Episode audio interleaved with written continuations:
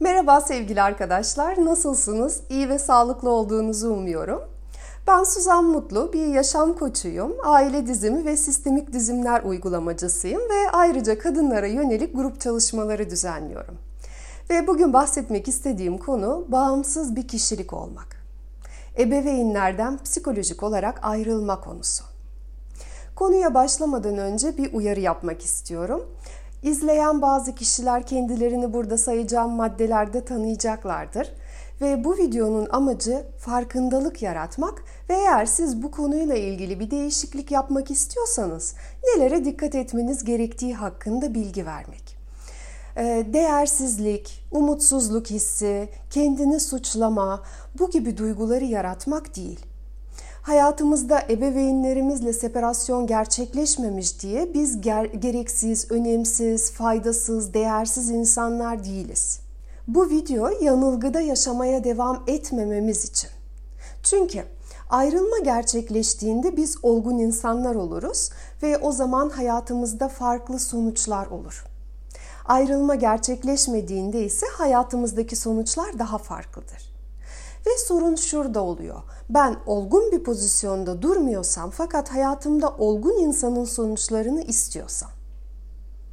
Neden olmuyor diye sürekli isyandaysam işte o zaman e, bu ilgili konuyla alakalı henüz sebep sonuç ilişkisini ben hayatımda kuramamışımdır. Ve ben bağımsız bir kişilik olmadığımın farkındaysam, hayattaki beklentilerim de bununla uyumluysa yine hiçbir sorun yok ben yine kendim için tatmin edici bir hayat yaşayabilirim demektir.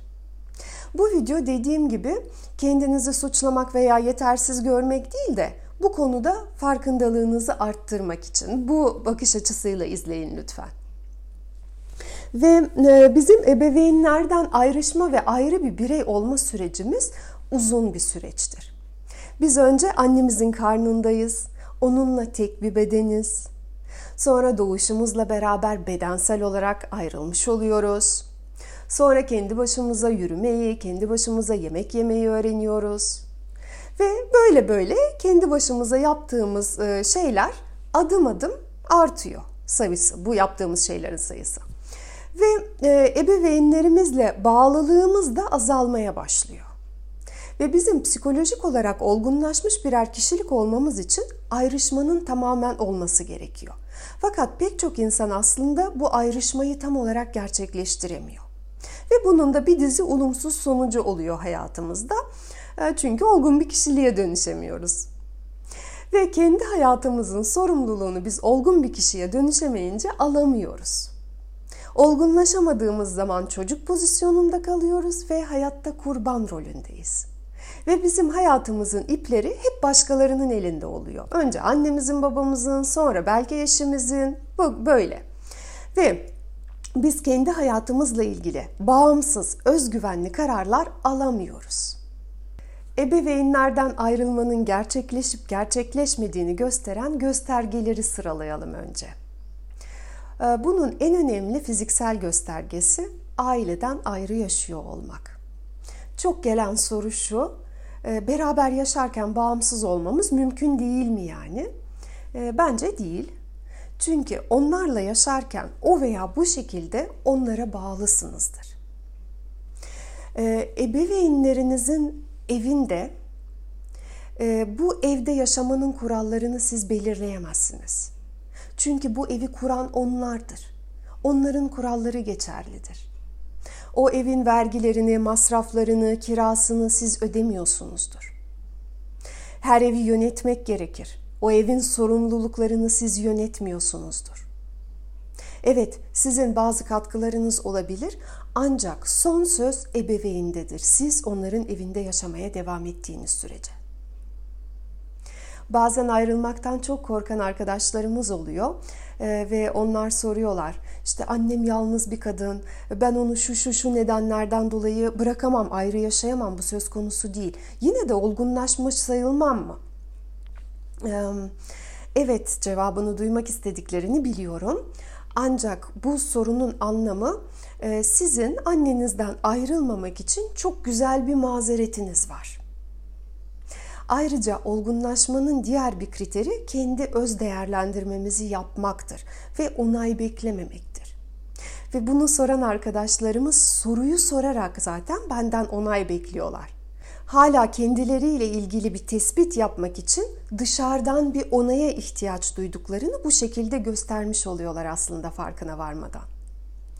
Ve olgunlaştığımızda biz birinin bize onay vermesini beklemeyiz. Biz iç muhasebemizi yapar, kendi bağımsız kararlarımızı alır ve e, bu kararların sonuçlarının arkasında dururuz. Ebeveynlerle psikolojik ayrışmanın diğer noktası da maddi bağımsızlık. Siz ayrı yaşıyor olabilirsiniz ancak onların maddi desteğine e, desteği sizin hayatınızı sürdürmeniz için hala gereklidir. Yine bağımsız değilsiniz. Diyelim ki sizin maaşınız kiraya gidiyor ve onlar da size her ay yemek parası veriyorlar. Yine bağımsız değilsiniz. Diyelim ki anneniz size yemek yapıyor, getiriyor düzenli olarak. Ee, tabii ki bunları vermesi normal. Siz eğer kendi kendinize yetiyorsanız, üstüne o da bir şeyler veriyorsa hiçbir sorun yok. Ancak siz onun e, her gün size yemek yapıp getirmesine eğer bağlıysanız, o getirmezse siz zor durumda kalacaksanız, bağlılık hala devam ediyordur. Separasyon gerçekleşmemiştir. Ayrı yaşamak ve ekonomik olarak bağımsız olmayı e, ayrılmanın ilk adımları olarak sayabiliriz. Ülkemizin ekonomik koşullarının farkındayım. E, pek çok kişinin mazeretinin bu olacağını da biliyorum. Çünkü geçmişte ben de aynı mazerete sığınıyordum. E, ancak dediğim gibi bu bir mazeret. Henüz biz daha kolaya kaçıyoruzdur bunu söylediğimizde. Ve fiziksel olarak ayrılmadan sonra duygusal olarak ebeveynlerden ayrılmak gerekiyor ki bu daha zor ve biz fiziksel olarak ayrılmış olabiliriz fakat psikolojik olarak henüz onlardan kopmamış olabiliriz.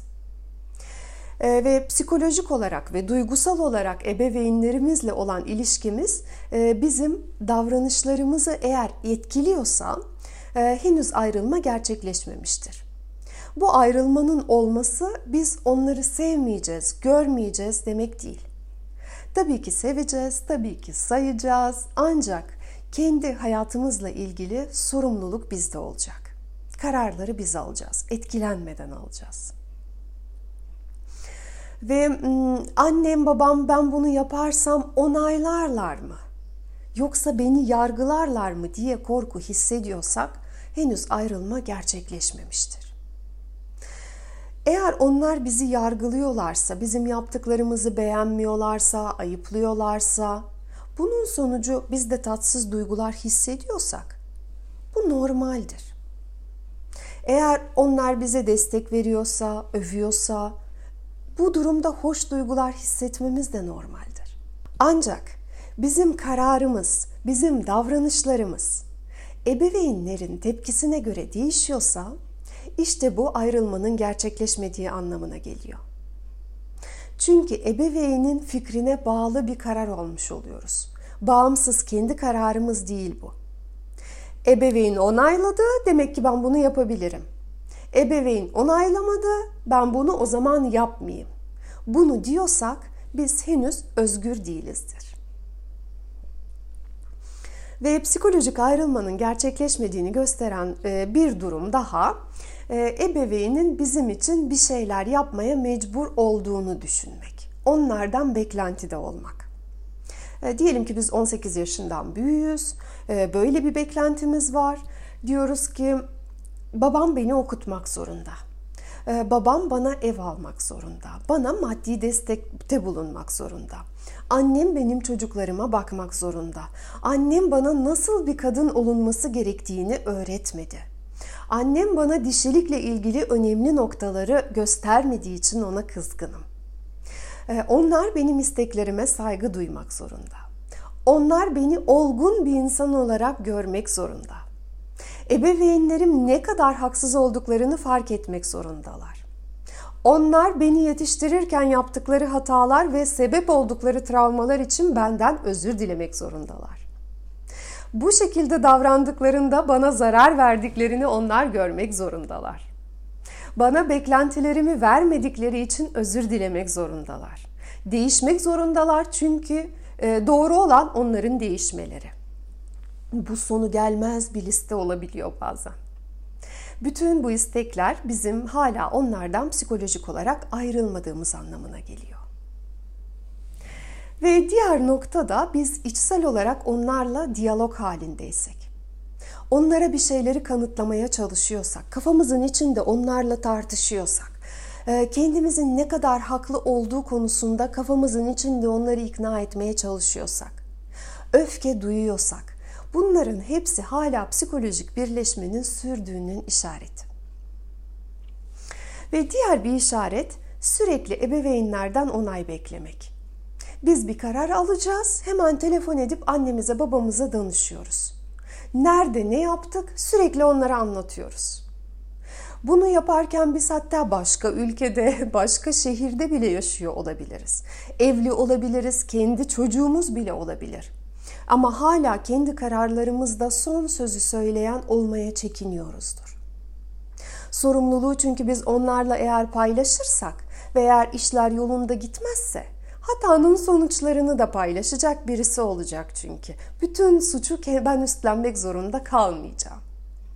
Veya annemizin, babamızın bir sorunu var. Her gün bizi arayıp şikayet ediyor bu sorunla ilgili. Ama bizim yapabileceğimiz bir, bir şey yok bu konuda. Ve olmadığı halde her gün dinlemeye ve üzülmeye devam ediyoruz. Belki akıl veriyoruz, o da bizi dinlemiyor.